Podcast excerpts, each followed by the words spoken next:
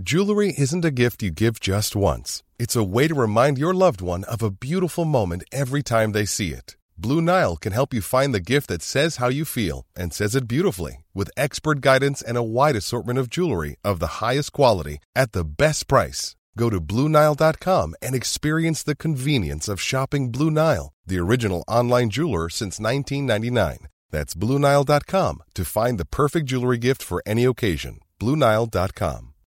Millions of people have lost weight with personalized plans from Noom, like Evan, who can't stand salads and still lost 50 pounds. Salads, generally, for most people, are the easy button, right? For me, that wasn't an option. I never really was a salad guy. That's just not who I am. But Noom worked for me. Get your personalized plan today at Noom.com. Real Noom user compensated to provide their story. In four weeks, the typical Noom user can expect to lose one to two pounds per week. Individual results may vary. Wow. Nice. Yeah. What you're hearing are the sounds of people everywhere putting on Bombas socks, underwear, and t-shirts made from absurdly soft materials that feel like plush clouds. Yeah, that plush. And the best part? For every item you purchase, Bombas donates another to someone facing homelessness. Bombas. Big comfort for everyone. Go to bombas.com slash ACAST and use code ACAST for 20% off your first purchase. That's bombas.com slash ACAST. Code ACAST.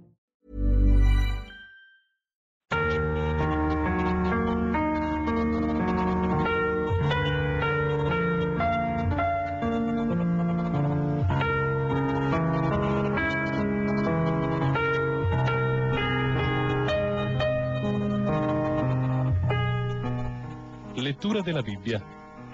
Secondo ciclo di conferenze su Il libro della Genesi. Tenute al Centro Culturale San Fedele di Milano nel mese di marzo 1985 da Don Gianfranco Ravasi, docente di Sacra Scrittura alla Facoltà Teologica dell'Italia Settentrionale. Terza conversazione. Sabato 16 marzo. Vi lascerete circoncidere la carne del vostro membro il segno vivo dell'alleanza secondo la tradizione sacerdotale.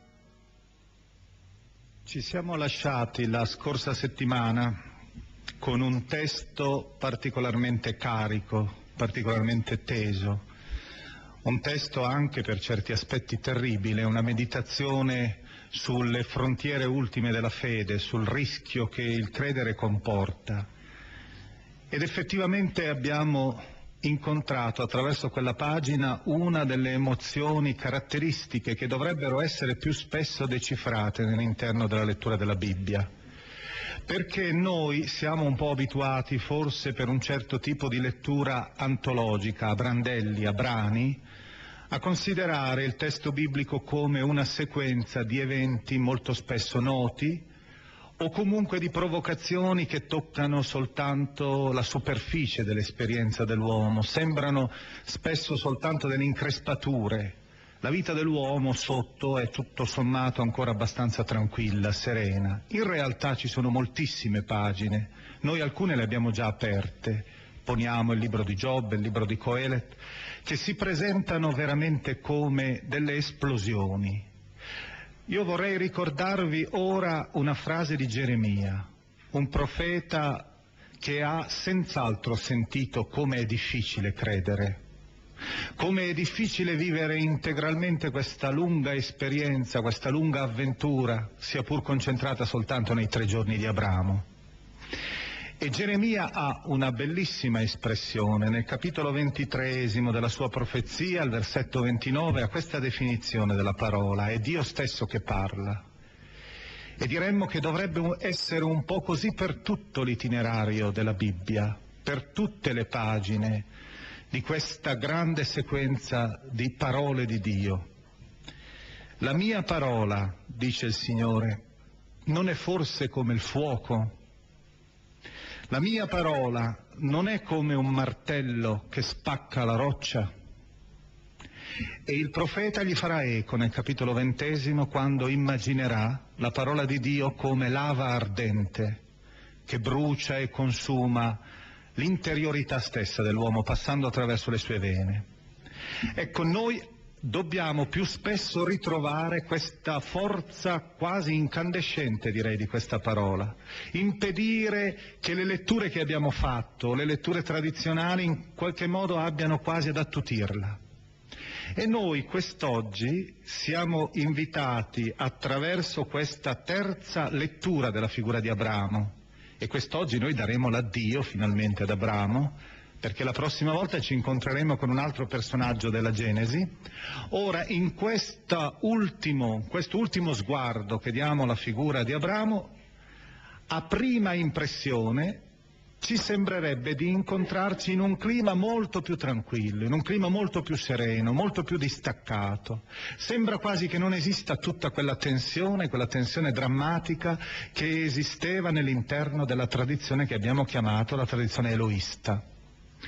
Quest'oggi noi abbiamo di fronte la tradizione sacerdotale e già questo aggettivo è un aggettivo che ci sposta, potremmo dire idealmente, quasi verso l'interno delle scuole teologiche, verso il clima compassato, l'atmosfera serena e distaccata degli istituti di ricerca teologica che l'antico Israele aveva formato soprattutto quando era stato disseminato per il mondo, soprattutto era stato lanciato là lungo i fiumi di Babilonia.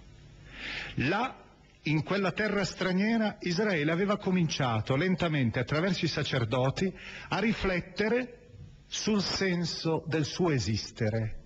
È stata una meditazione sull'identità dell'ebreo, sull'identità dell'ebreo credente. E questa riflessione è stata amministrata nell'interno di lezioni quasi accademiche, direi, molto rigorose. Voi tutti che avete già seguito il primo movimento della nostra lettura esegetica, il movimento che toccava il capitolo primo della Genesi, ricorderete che questa stessa tradizione, descrivendo la creazione, ha usato uno schema, uno stampo rigorosissimo.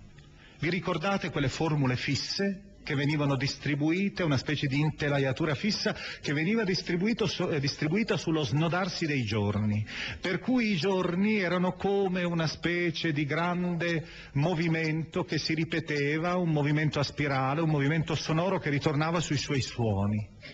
Questa era la tradizione sacerdotale per la creazione. Oggi noi, aprendo il capitolo diciassettesimo, che è il capitolo classico della tradizione sacerdotale, ritroviamo ancora la stessa tecnica, ritroviamo ancora lo stesso clima compassato. Ed è per questo che io dico, abbiamo due esperienze diverse. L'esperienza drammatica della tradizione eloista che abbiamo sentito l'altra volta e questa esperienza molto più serena, ma anche questa esperienza non è assolutamente superficiale. Non dimentichiamo mai che la culla entro cui questa tradizione sorge non è certo l'oasi del Tempio di Gerusalemme. Questa culla innanzitutto è la terra straniera, anche se successivamente diventerà il Tempio. E quindi è un ambiente nel quale si sente che esiste un'aria che non è quella di casa. E vedremo che dei piccoli segni ci sono. Noi leggeremo allora la figura di Abramo secondo questa tradizione, più ieratica, più solenne. Io non posso dimostrarlo perché avrei avuto bisogno di una grande lavagna, avrei avuto bisogno probabilmente anche di una serie di riferimenti assolutamente tecnici, riferimenti cioè all'originale ebraico, ma io potrei fare davanti a voi Tenendo presente quel capitolo che avete, il diciassettesimo, potrei costruirvi una vera e propria piccola facciata da Duomo di Milano, diremmo, di questo capitolo. Gli studiosi l'hanno fatto, questo esercizio. Voi provate per un istante a guardare questo schema, è uno schema così che deve cogliere un po' la fantasia, e voi vedete che la distribuzione triangolare della facciata è fatta in modo tale che il passaggio che fa lo sguardo, lo sguardo che scivola sul primo versante per arrivare al vertice, questo sguardo ripete lo stesso passaggio scendendo dal vertice alla fine dell'altro versante. Il parallelo è rigorosissimo. Si parte con dei fasci di guglie, fa- un fascio di guglie sarà di qui, appena io parto col mio sguardo, troverò altre guglie e alla fine trovo la vetta, il vertice. E poi ridiscendo e ritrovo a ritroso la stessa sequenza di guglie per arrivare ad un altro fascio di guglie iniziale, che è quello terminale del mio sguardo. Ora gli studiosi, uno studioso soprattutto uno studioso tedesco, ha fatto questo lavoro e ha smontato il testo sacerdotale e questo denota come questi scrittori non erano degli scrittori casuali, che raccontavano delle cose in una maniera molto primitiva, molto istintiva diremmo. Uno studioso tedesco ha fatto questa ricerca e ha costruito una mappa del racconto segmento per segmento dimostrando che ad un primo elemento, chiamiamolo un A iniziale, a un B che succede, a un C e a un D che fa da vertice, capite la salita che abbiamo fatto, A, B, C, D, corrisponde un C', B', A' in caduta. Naturalmente non sono soltanto tre elementi più uno, sono ben, di, ben maggiore il numero degli elementi e questi elementi compongono proprio come una piccola cattedrale letteraria. Questo autore, l'autore sacerdotale, ha voluto quindi fare una riflessione molto rigorosa, come lo fanno i semiti, attraverso quello strumento letterario che si chiama, che noi abbiamo chiamato poi, molti secoli dopo, il parallelismo concentrico o parallelismo speculare. Perché se voi vedete, un movimento è ripreso anche dall'altro in una maniera quasi speculare, o parallelismo concentrico perché arriva a quella vetta. Ora, sulla vetta, sulla vetta di questo triangolo, al punto centrale, diciamo, di questo brano, che cosa ci sarà mai? E lo studioso si è accorto che c'è la cosa in assoluto più importante. Al centro c'è un discorso di Dio. La parola di Dio occupa la posizione centrale. Ebbene, nell'interno adesso di questo racconto e di altri brani che noi sceglieremo per concludere la nostra lettura di Abramo, ancora una volta tentiamo di trovare una trama. Vi ricordate che negli incontri precedenti abbiamo tentato di parlare di una giornata, abbiamo tentato di parlare di un viaggio, il celebre viaggio verso il Monte Moria. Quest'oggi, con l'aiuto del sacerdotale, con l'aiuto anche di un altro brano, un brano della tradizione yavista che noi inseriamo in questo racconto, avremo l'ultimo profilo, l'ultima fisionomia di Abramo. E questa fisionomia la riconduciamo ad una vita, è la storia di un'esistenza. E come tutte le esistenze, questa comincia con una nascita, Naturalmente la nascita che noi consideriamo ora non è la nascita del figlio Isacco. La nascita che noi consideriamo è quella di Abramo, perché la tradizione sacerdotale vuole proprio in questo punto narrare ancora una volta la vocazione. La vocazione di Abramo, e voi sentirete una cosa strana, Abramo nasce a 99 anni. La sua vocazione è una vocazione quando ormai la sua vecchiaia è avanzata, quando dietro le spalle egli ha avuto ormai un lungo itinerario. Pensiamo alla tradizione yavista che invece poneva la sua vocazione proprio agli inizi stessi del suo viaggio, quando là in Ur dei Caldei aveva sentito quella voce che lo chiamava. Per la tradizione sacerdotale l'inizio invece è quando egli aveva 99 anni. Voi vedete nei primi due versetti. Quando Abramo ebbe 99 anni, il Signore gli apparve e gli disse, io sono Dio Onnipotente, cammina davanti a me e sii integro, porrò la mia alleanza tra me e te e ti renderò numeroso molto molto. E noi qui abbiamo già in questa nascita, vocazione nascita di Abramo, abbiamo già un primo elemento fondamentale. Questo primo elemento è espresso da questa parola, alleanza. Una parola che sapete ricorre centinaia di volte nella Bibbia. Una parola che noi abbiamo già visto, elaborata dalla tradizione yavista. Questo è l'elemento principe, il grande punto di partenza. La vocazione, la chiamata per questa tradizione è per un rapporto di intimità. Solo se ricordate la famosa antica lettura serale dello Yavista, quella scena col forno fumante supponeva soprattutto e prima di tutto un movimento. Questo movimento fondamentale era il movimento di Dio stesso, il quale camminava nell'interno di quegli animali divisi da solo, senza impegnare l'uomo, l'uomo restava esterno. Ora questa cosa non avviene. Noi abbiamo una sorpresa nell'interno della tradizione sacerdotale, anche l'uomo è coinvolto. Non è soltanto Dio in causa, certo egli è sempre il primato, la sua parola è tutto, la sua parola rimbomba, continua ad attraversare il testo, raggiunge persino il vertice.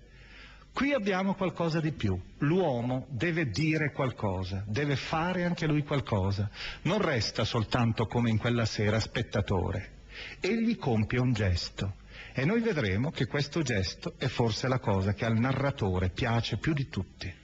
È la cosa che più lo affascina, è la cosa che definisce di più l'ebreo.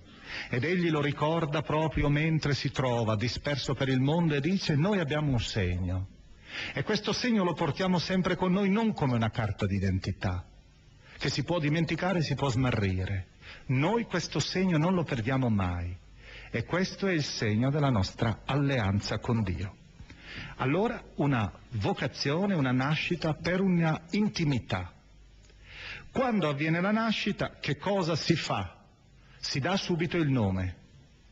Abramo ha già un nome, non si chiama già Abram. Quante volte abbiamo sentito risuonare questa espressione più tronca? Abram. Ora noi leggiamo queste parole, versetti 3-5. Subito Abram si prostrò con il viso a terra e Dio parlò con lui.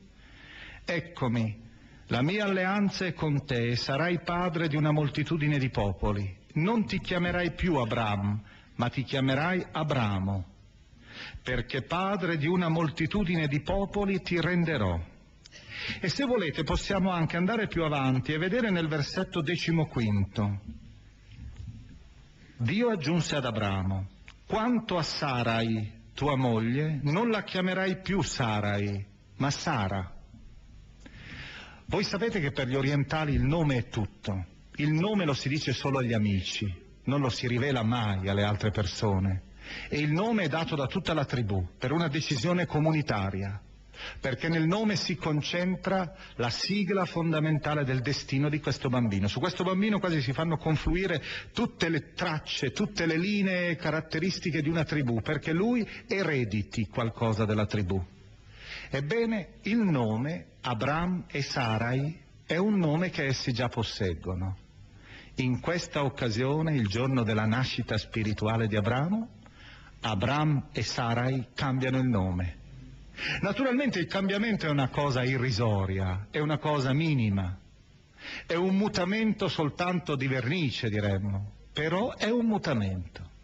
È per indicare che qualcosa è entrato nella loro vita, e ha strappato il loro nome, li ha fatti diventare con un nome diverso, cioè ha dato loro un destino diverso.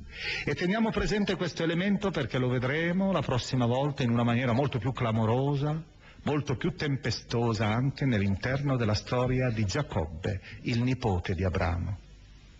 Ora noi abbiamo due persone che si chiamano con due nomi diversi. La Bibbia ha tentato di interpretare in maniera popolare il nome Abramo. Il nome Abramo noi lo conosciamo anche nella letteratura medio orientale antica.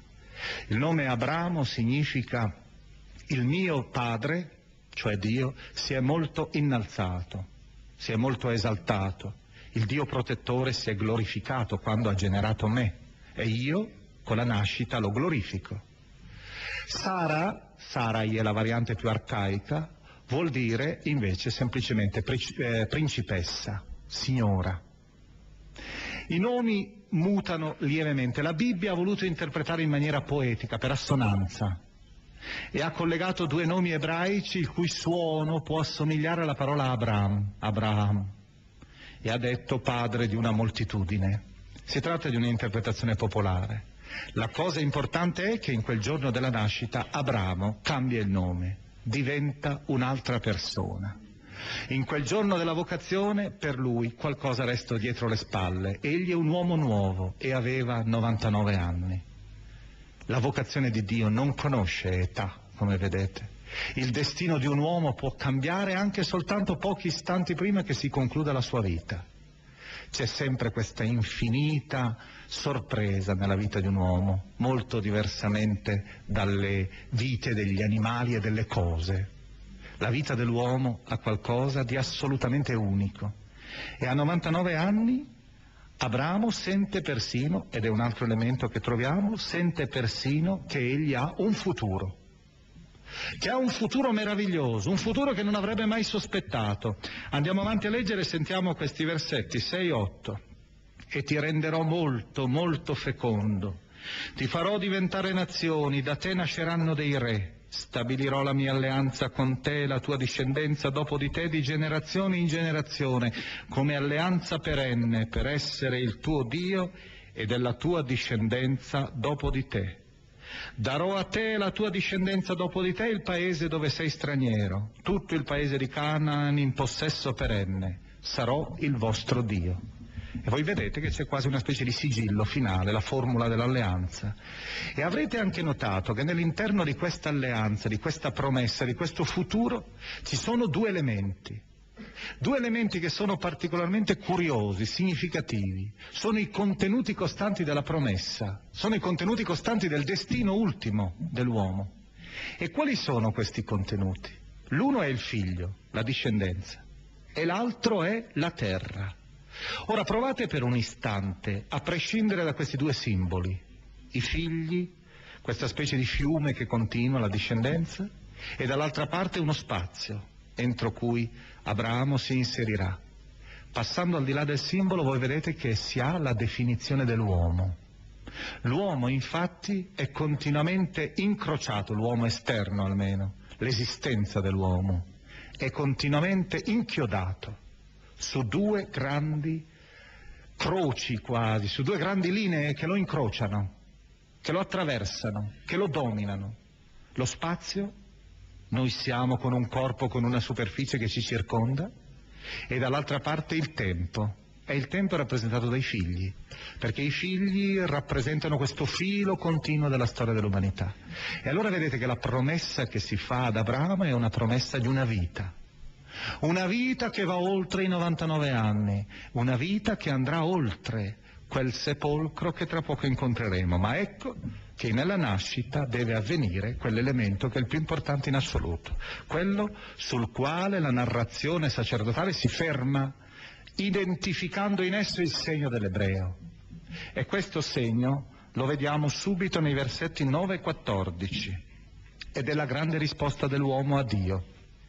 Disse Dio ad Abramo, da parte tua devi osservare la mia alleanza, tu e la tua, la tua, discendenza, dopo di te di generazione in generazione. Questa è la mia alleanza che dovete osservare, alleanza tra me e voi e la tua discendenza dopo di te. Sia circonciso tra di voi ogni maschio. Vi lascerete circoncidere la carne del vostro membro, e ciò sarà il segno dell'alleanza tra me e voi quando avrà otto giorni sarà circonciso tra di voi ogni maschio di generazione in generazione, tanto quello nato in casa come quello comperato con denaro da qualunque straniero che non sia della tua stirpe. Deve essere circonciso chi è nato in casa e chi viene comperato con denaro, così la mia alleanza sussisterà nella vostra carne come alleanza perenne. Il maschio non circonciso, notate tutta l'insistenza in questa casistica di cui cioè non sarà stata circoncisa la carne del membro, sarà eliminato dal mio popolo, ha violato la mia alleanza. Ed ecco allora questa risposta. E abbiamo questo elemento, questo elemento che costituisce il grande sacramento fondamentale dell'ebraismo. La circoncisione, che cos'è la circoncisione? Ma le sue origini, voi sapete, sono origini che sfumano, non si riesce ancora, nonostante una serie continua di studi che ormai prosegue da anni e anni, non è riuscita questa serie continua di studi a identificare la radice di questo rito. Noi sappiamo che per esempio in una tomba di Saqqara, la tomba di Anhamon, c'è la rappresentazione di una circoncisione con una direi quasi in una scenografia quasi visiva, immediata, diretta. Si vede questo personaggio solenne, chi? Un sacerdote, forse che sta recidendo il prepuzio di un giovane. Ora, noi sappiamo che questo rito noto anche agli egiziani, noto ad altri popoli, sulla faccia della terra attualmente un sesto del genere umano circoncide, noto a tribù diverse, ha avuto delle origini diversissime, forse delle spiegazioni diverse da punto a punto. Per molti studiosi sarebbe un rito sessuale. Il maschio, attraverso questo rito, esalta probabilmente la sua sessualità, viene quasi mostrato alla tribù. Per altri invece che appellano soprattutto all'Egitto, in Egitto si circoncidevano soltanto i sacerdoti, nonostante quello che diceva Erodoto, solo i sacerdoti. E allora per alcuni sarebbe un rito soltanto specifico di una classe, un rito di gruppo, una specie di segnale proprio della dignità di un gruppo. Per altri ancora invece, ma l'ipotesi è una delle meno probabili, sarebbe semplicemente un rito igienico. Purtroppo è diventato poi soltanto rito igienico. Pensiamo alla prassi abbastanza frequente negli Stati Uniti che si ha molti hanno, seguono di circoncidere i bambini. Oppure la famiglia reale inglese che per tradizione fa circoncidere i maschi della famiglia reale. Si tratta soltanto di prassi esteriori legate a motivazioni che però in, nella loro radice sostanzialmente ci sfuggono. Noi abbiamo nella Bibbia chiaramente ormai una lettura. La circoncisione, la cui nascita è remota, la cui origine è pre-biblica sicuramente, pre-israelitica, ormai viene letta e interpretata con una teologia. Certo, restano ancora degli elementi misteriosi. Qualcuno di voi avrà letto il libro dell'Esodo e ricorderà quell'episodio molto oscuro, avvolto anche da un'atmosfera di terrore quasi. Mosè, non circonciso, è curioso questo, che vede apparire all'orizzonte l'ira di Dio, lo sdegno di Dio. E questa ira di Dio sembra scatenarsi su di lui. Ed allora la moglie compie un rito un rito stranissimo di circoncisione, ma una circoncisione vicaria. Prende e taglia il prepuzio del figlio di Mosè e lo depone sui genitali di Mosè. E pronuncia una formula, una formula sacrale, in un contesto quasi liturgico, sacerdotale. La donna sembrerebbe essere una sacerdotessa e gli dice sposo di sangue tu sei. E questo rito blocca l'ira di Dio. E qui avete sicuramente echi arcaici di realtà che noi non riusciamo più del tutto a capire. Pensate una cosa curiosa, questa che può confermare questo collegamento arcaico fino ai nostri giorni. In arabo la parola sposo e la parola circoncisione sono quasi identici, derivano dalla stessa radice. E qui mi ricordano forse una prassi arcaica, sepolta nella memoria, ma che è registrata anche all'interno della Bibbia. La Bibbia però in questa pagina, come avete sentito, esalta un altro significato. E noi qui entriamo, allora sarebbe stato bello poter vedere, poter far raccontare la circoncisione da una delle persone, ci sono anche delle persone di religione israelitica qui in mezzo a noi, farlo raccontare da loro, perché è sicuramente da un rabbino far raccontare da loro questo momento che è il grande momento della vita di una famiglia. L'ottavo giorno, in finale, si ricorda che Ismaele è circonciso a 13 anni. È la prassi della circoncisione islamica, la prassi della circoncisione araba, che suppone invece un'età più avanzata. All'ottavo giorno avviene questo rito, questo rito dolcissimo anche per certi aspetti nonostante il segno del sangue, dolcissimo perché c'è un valore nascosto, recondito, importante. E questo valore viene messo in luce da alcuni segni, poniamo la famosa sedia di Elia, questo trono che viene lasciato libero per ricordare che Elia è presente a ricordare l'alleanza contro le infedeltà successive di Israele. È lì presente per ricordare, egli è un segno del Messia, che questa circoncisione mi introduce in una storia che è una storia lunghissima che mi porterà alla speranza messianica.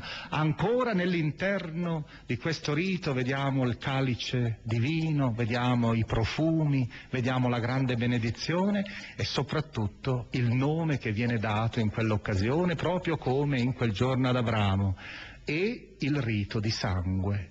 Questo rito sul prepuzio del bambino che diventa il grande segno vivo dell'alleanza con Dio. Per questo io vi dicevo che l'ebreo, secondo la lettura della Bibbia, questa interpretazione della Bibbia, non ha più bisogno di portare esternamente una carta d'identità, non ha bisogno di andare a cercare di essere registrato quasi come ebreo, nella sua carne e per di più nel principio stesso della vita. Egli ricorda continuamente un legame con Dio, un legame segreto e continuo, ma un legame, un legame anche esplicito. Ed è per questo motivo che allora noi ci accorgiamo sempre di più che nell'interno della Bibbia stessa, per arrivare fino a Paolo, il polemista contro la circoncisione, abbiamo in realtà un filo continuo sostenuto dalla profezia che cerca di far sì che la circoncisione non resti veramente un'operazione chirurgica. C'è questa esigenza profonda di ricordare che il rito può essere anche praticato da un altro, può essere praticato persino per igiene, come abbiamo detto, ma questo rito per l'ebreo è qualcos'altro, è una specie di catechesi, è una lezione. Ed ecco allora la parola famosa del libro del Deuteronomio, al capitolo decimo, versetto 16. Non circoncidete il prepuzio della vostra carne, ma circoncidete il prepuzio del vostro cuore. E voi capite la circoncisione della coscienza, del cuore. Geremia, nel capitolo quarto, che ripete la stessa frase, circoncidete il vostro cuore. E voi vedete che allora questo segno esterno deve essere un segno di una circoncisione interiore, di un'alleanza che scaturisce dalla coscienza. E Paolo, a mio avviso, anche se la sua polemica con l'ebraismo ha fatto sì che l'ebraismo reagisse contro la figura di Paolo, e d'altra parte Paolo reagisse giustamente contro una lettura troppo materialista della circoncisione, Paolo secondo me offre anche agli ebrei proprio sulla base di Deu- nel testo del Deuteronomio, sulla base di Geremia, nel capitolo 7. I'm Sandra, and I'm just the professional your small business was looking for. But you didn't hire me because you didn't use LinkedIn jobs. LinkedIn has professionals you can't find anywhere else, including those who aren't actively looking for a new job but might be open to the perfect role, like me. In a given month, over 70% of LinkedIn users don't visit other leading job sites. So if you're not looking on LinkedIn, you'll miss out on great candidates like Sandra. Start hiring professionals like a professional. Post your free job on linkedin.com/people today. Millions of people have lost weight with personalized plans from Noom, like Evan, who can't stand salads and still lost 50 pounds. Salads generally for most people are the easy button, right? For me, that wasn't an option. I never really was a salad guy. That's just not who I am. But Noom worked for me. Get your personalized plan today at Noom.com. Real Noom user compensated to provide their story. In four weeks, the typical Noom user can expect to lose one to two pounds per week. Individual results may vary. Dalla prima lettera ai Corinzi, il modo esatto per vivere la circoncisione. La circoncisione o la non circoncisione, scrive Paolo, è nulla. Ciò che conta è l'osservanza dei comandamenti. Ed è con questa osservanza che la circoncisione diventa significativa. Paolo usa un'espressione durissima, durissima soprattutto per l'ebreo, capisco, soprattutto per gli ebrei del suo tempo. Egli dice, la circoncisione in greco si dice peritomè. Una circoncisione fatta per essere circoncisione è semplicemente katatomè. E in greco katatomè vuol dire mutilazione. È un pezzo di carne in meno, una membrana in meno. È invece un grande sacramento di salvezza se c'è questa adesione del cuore. Ed ecco che Abramo in quella giornata celebra la sua grande circoncisione dell'alleanza, la circoncisione del cuore, quella circoncisione viva che passa attraverso la sua esistenza. La vita di Abramo continua e questa vita di Abramo conosce, ed è questo il secondo momento che noi vogliamo considerare, usciamo per un momento dalla tradizione sacerdotale, riprendiamo il filo della tradizione yavista e scegliamo un brano particolarmente suggestivo, pittoresco, persino folcloristico. Si trova nel capitolo ventiquattresimo questo brano. È un brano di estrema fragranza narrativa, anche c'è il gusto, vedete, è molto lungo quel capitolo. È tutto pieno di colpi di scena. Ed è un brano che riguarda il secondo momento della vita di una persona, quando una persona entra nell'esistenza Quando una persona è stata chiamata ed è nell'interno di una famiglia, la realtà più caratteristica che fa sì che la famiglia continui è il matrimonio. E nel libro della Genesi potremmo veramente dire, come diceva quel rabbino che abbiamo ricordato nell'ultima volta, quel rabbino medievale, Rashi, abbiamo molto spesso storie di matrimoni. È veramente anche un canto al matrimonio. E abbiamo anche, direi, gli splendori e le miserie del matrimonio. Abbiamo dei matrimoni non particolarmente esaltanti, part- matrimoni obbligati, matrimoni di tribù. Il nostro Giacobbe deve prendersi necessariamente Lia dagli occhi cisposi, come dice la Bibbia, che egli non amerà mai molto, ma è l'esigenza del clan, è la sorella maggiore. Egli continuerà invece ad avere questo occhio dolce per l'altra bellissima sorella Rachele e per questa donna noi vedremo quanto egli sacrifica della sua vita, quanto sacrifica dei suoi giorni. Ora abbiamo un bellissimo racconto di matrimonio anche nell'interno della storia di Abramo. Non riguarda lui, lui è innamorato della sua Sara. Di Sara non si dice molto nell'interno del racconto se non a finalità teologica. Qui invece abbiamo qualcosa di umano.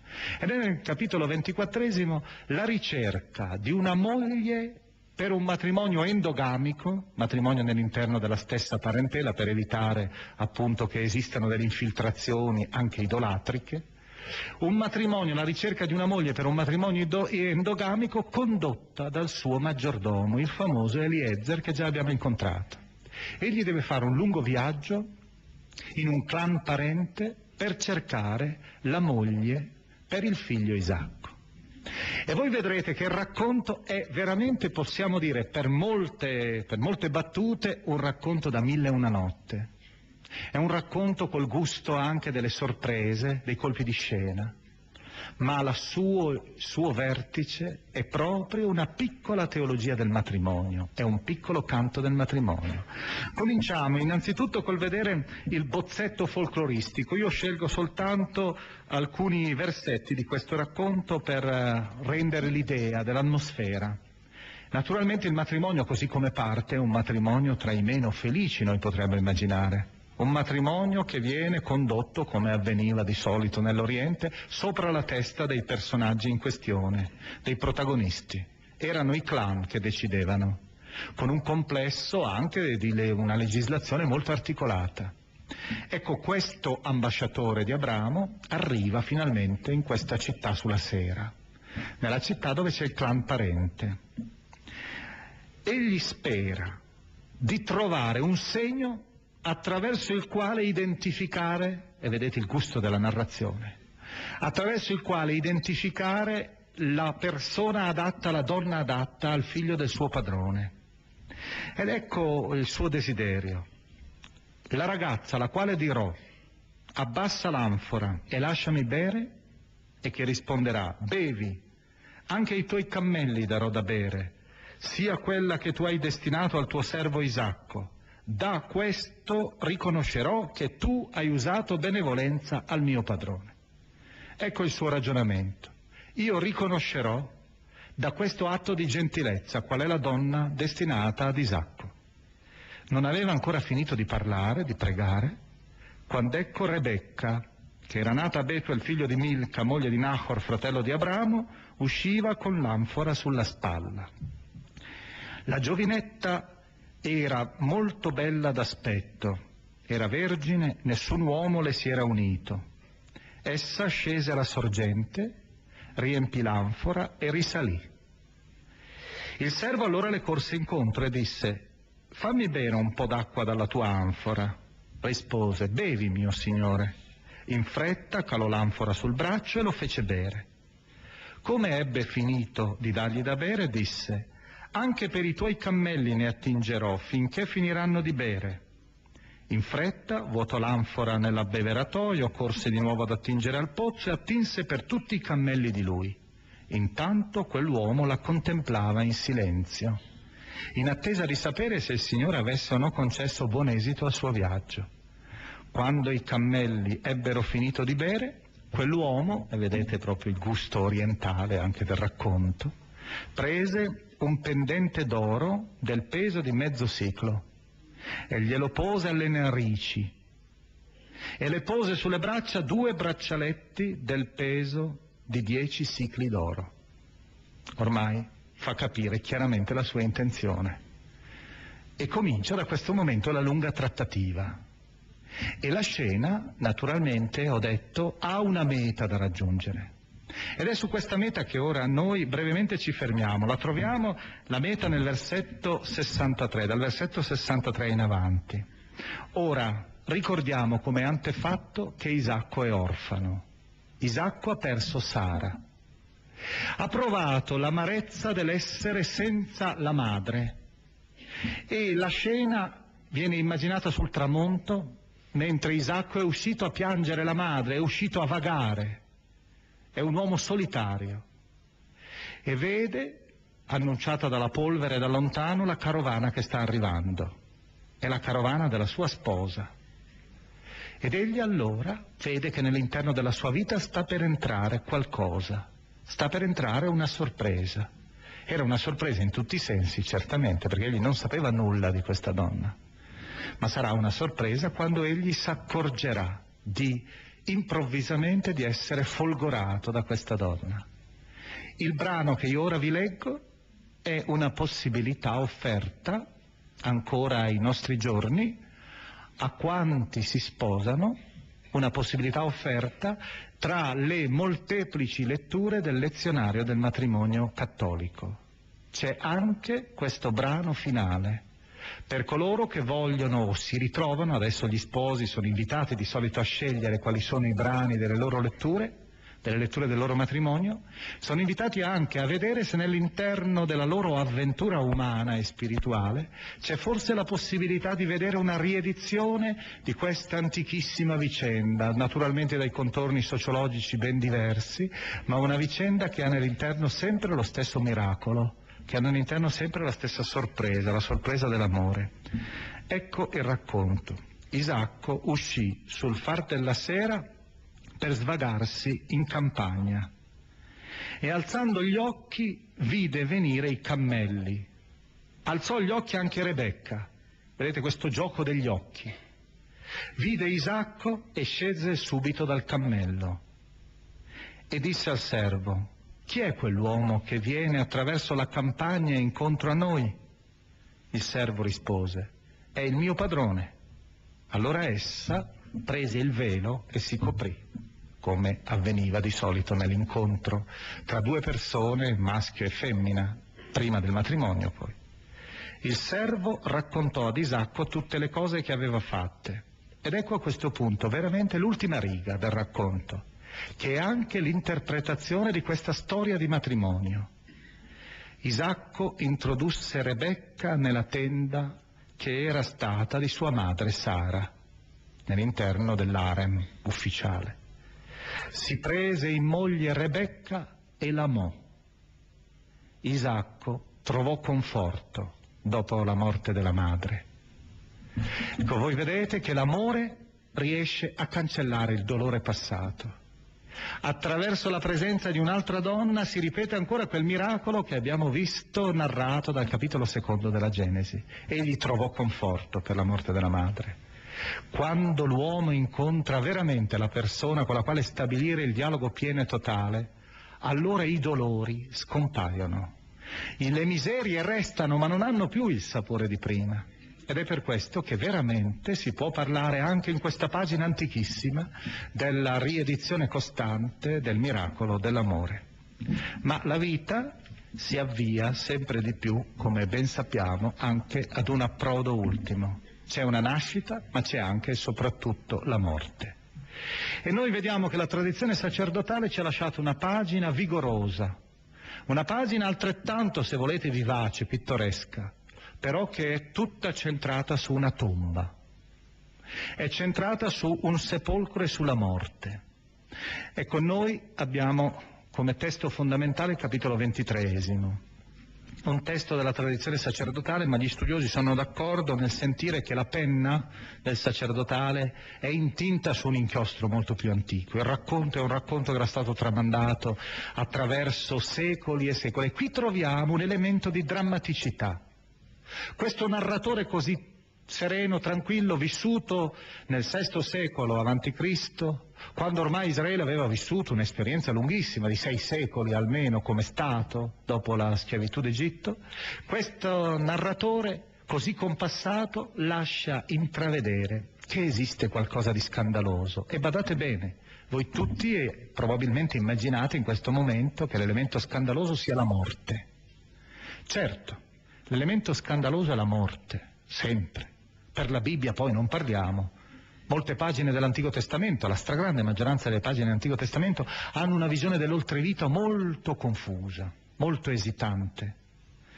Non i morti ti lodano, Signore, ma noi vivi, dice Ezechia quando è il re Ezechia, quando è guarito. E questo è il grande dono, la vita.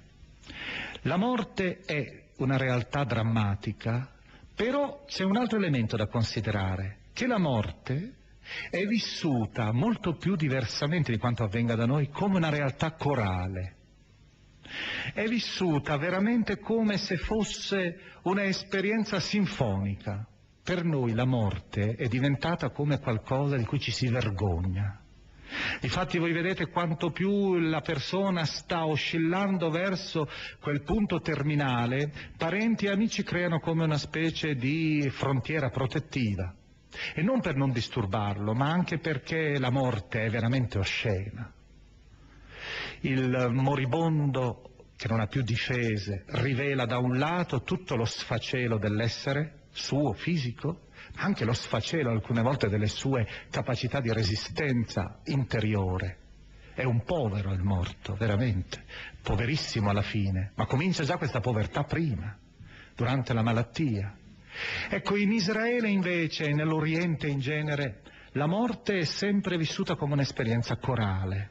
E difatti voi vedete che qui nell'interno partecipano tanti, non come se fosse una festa, perché non è una festa, ma come se fosse un'esperienza che tocca tutti che tocca dai piccoli, ancora adesso si può vedere in Oriente, tocca dai piccolissimi fino ai grandi. Ai piccoli, diversamente da quanto facciamo noi, non si nasconde mai la morte, anzi i bambini hanno una parte di rilievo nel funerale arabo, per esempio partecipano anche loro, fanno una specie di ghirlanda viva, perché devono ricordare continuamente che essi in pratica sono quelli che non fanno morire quella persona, perché continueranno a mantenere il nome di questa persona. È veramente vero quello che diceva Hemingway, citando una bellissima poesia di John Donne, il famoso poeta elisabettiano, grande poeta cattolico poi diventato anglicano quella famosa frase del per chi suona la campana, poiché partecipo dell'umanità, ogni morte d'uomo non diminuisce soltanto gli altri, ma diminuisce anche me. E non chiedere mai per chi suona la campana, è per te appunto che essa suona. E la morte di un uomo è sempre qualcosa che deve coinvolgere gli altri, si spegne sempre una luce. Come l'apparire di una vita è un'altra luce che coinvolge un po' tutti. Ecco, l'orientale allora si avvicina, Sara è morta, tutto attorno il clan segue questa, questa salma e la segue verso un punto, un punto che non c'è. Ecco il dramma vero per il narratore sacerdotale. È un parallelo di Genesi 22, direi, in una maniera molto più semplice, molto più modesta, ma è un parallelo. Che cosa non ha Abramo? Non ha una tomba. E guardate che non avere la tomba è la vergogna più grande in assoluto che possa avere una famiglia. La maledizione che si augura al peggiore nemico è quella di non essere sepolto, perché il cadavere è abbandonato, scarnificato dagli uccelli, dagli sciacalli, abbandonato lungo le strade del deserto, le piste del deserto, è il cadavere maledetto.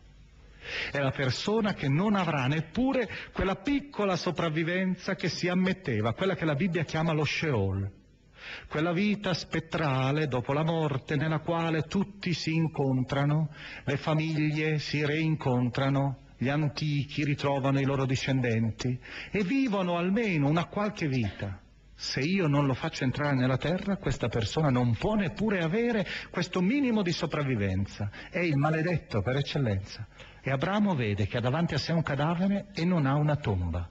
Non ha un pezzo di terra dove seppellire sua moglie. E allora, non so se voi uh, riuscite a scoprire nell'interno di questo racconto la dialettica della fede. Dio che cosa aveva promesso? L'abbiamo sentito prima, così solennemente ad Abramo. Vedi tutta questa terra? La terra di Canaan sarà tua.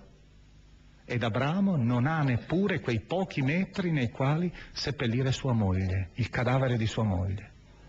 Una promessa di grandi orizzonti, dei grandi orizzonti del deserto, e dall'altra parte neppure, egli è un nomade, non ha neppure dove avere un punto fisso, perché voi sapete che il nomade ha il diritto di stare in terre perché non sta in maniera fissa.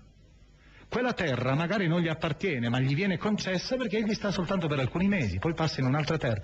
Ma se una persona, se un nomade non lo fa perché istintivamente egli non può fermarsi, il suo gregge esige che se ne vada, ma se egli dovesse fermarsi in quel momento preciso, in quel punto preciso, egli subito verrebbe buttato via dal padrone di quel terreno, perché egli non possiede, egli il beduino, il nomade, può possedere soltanto una cosa, la sua tomba, che è la sua patria, l'unico punto fisso. Ed ecco allora, vedete, il dramma che sta muovendosi nell'interno di Abramo. Egli non possiede nulla, neppure il minimo, la tomba, ed ha questa promessa di una terra, ha la promessa di questi immensi spazi. Ed ecco allora la sua avventura. L'avventura per risolvere. E la soluzione è una soluzione molto modesta. Potremmo dire alla fine che Dio gli concede qualcosa, gli concede la tomba che è il minimo, attraverso una trattativa. Adesso noi ascolteremo questo brano, è un brano curiosissimo. Cercate di leggere, io non ve lo spiego nei eh, dettagli, Dovete per, però cercare, l'avete già sentito, sicuramente leggere qualche volta probabilmente il racconto dell'acquisto della tomba da parte di Abramo nei confronti di un proprietario terriero che possedeva una caverna ed era uno straniero lui, ma quello aveva comperato del terreno, si chiamava Efron Littita.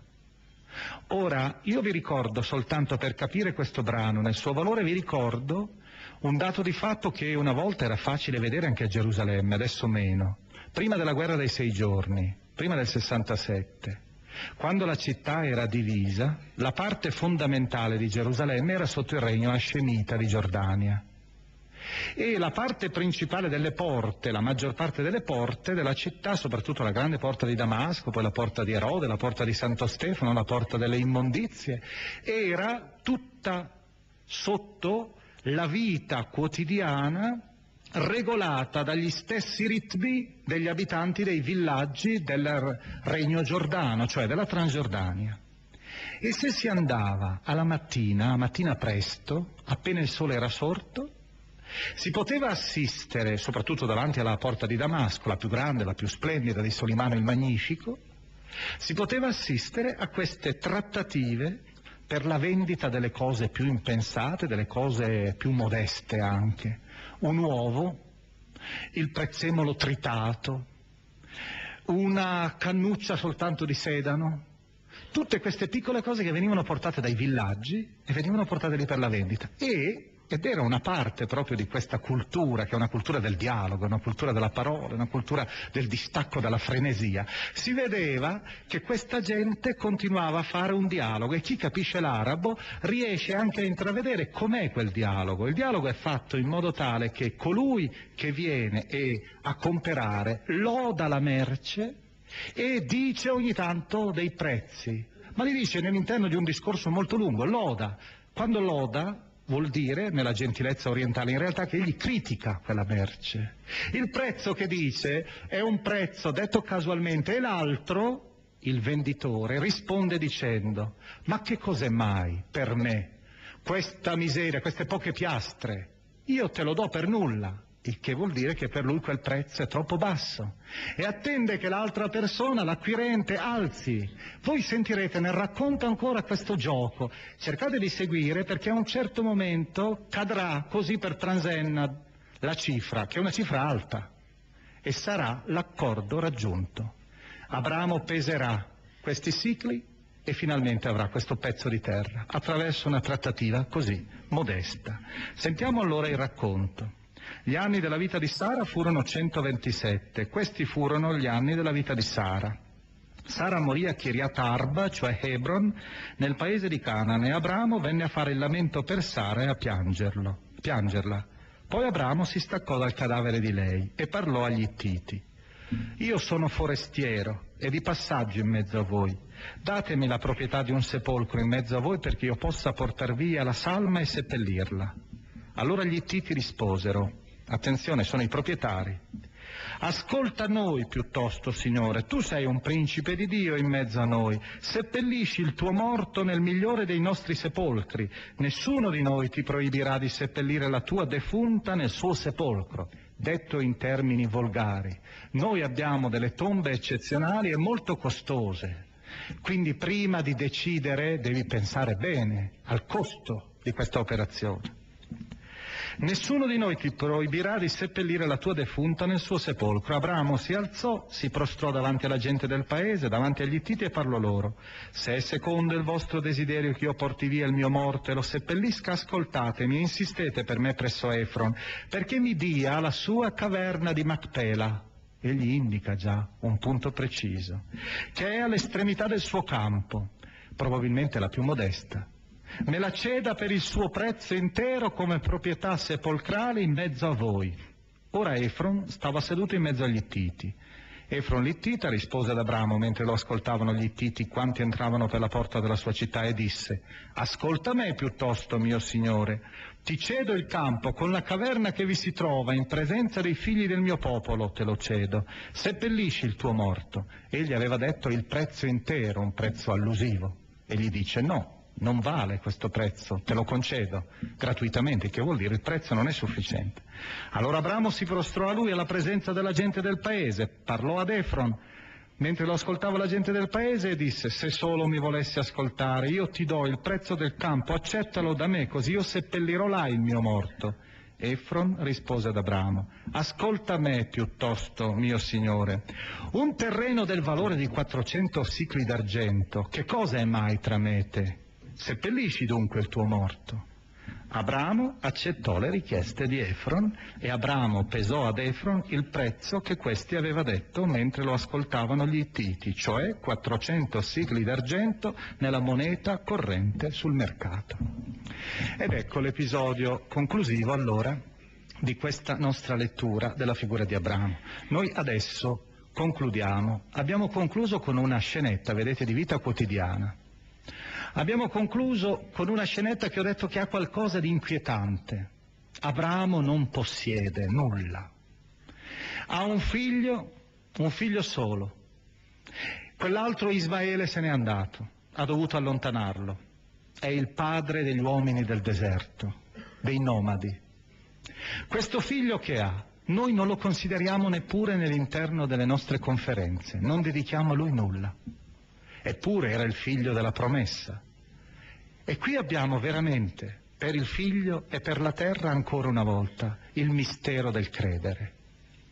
Sembrerebbe che questa promessa abbia avuto la sua attuazione piena in un figlio e in un pezzo di terra.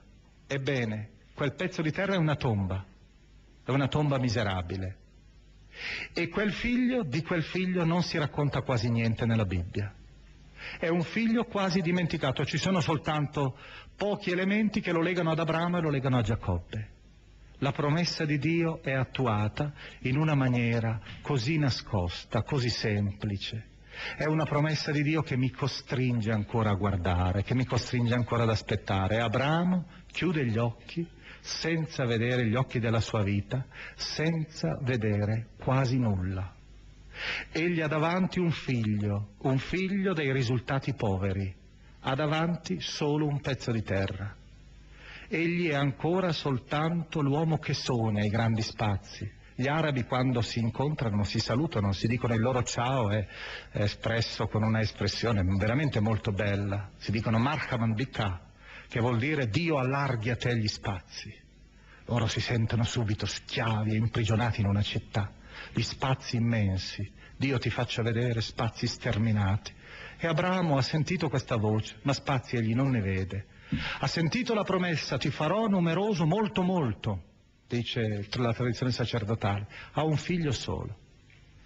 Ecco il mistero un po' del credere, che ci rilancia sempre al di là. Quando uno crede di essere arrivato, è sempre rilanciato in avanti, è sempre rimesso ancora nell'interrogarsi, è sempre una vicenda, come dicevo all'inizio, che ha nell'interno qualcosa di misterioso, qualcosa di scandaloso.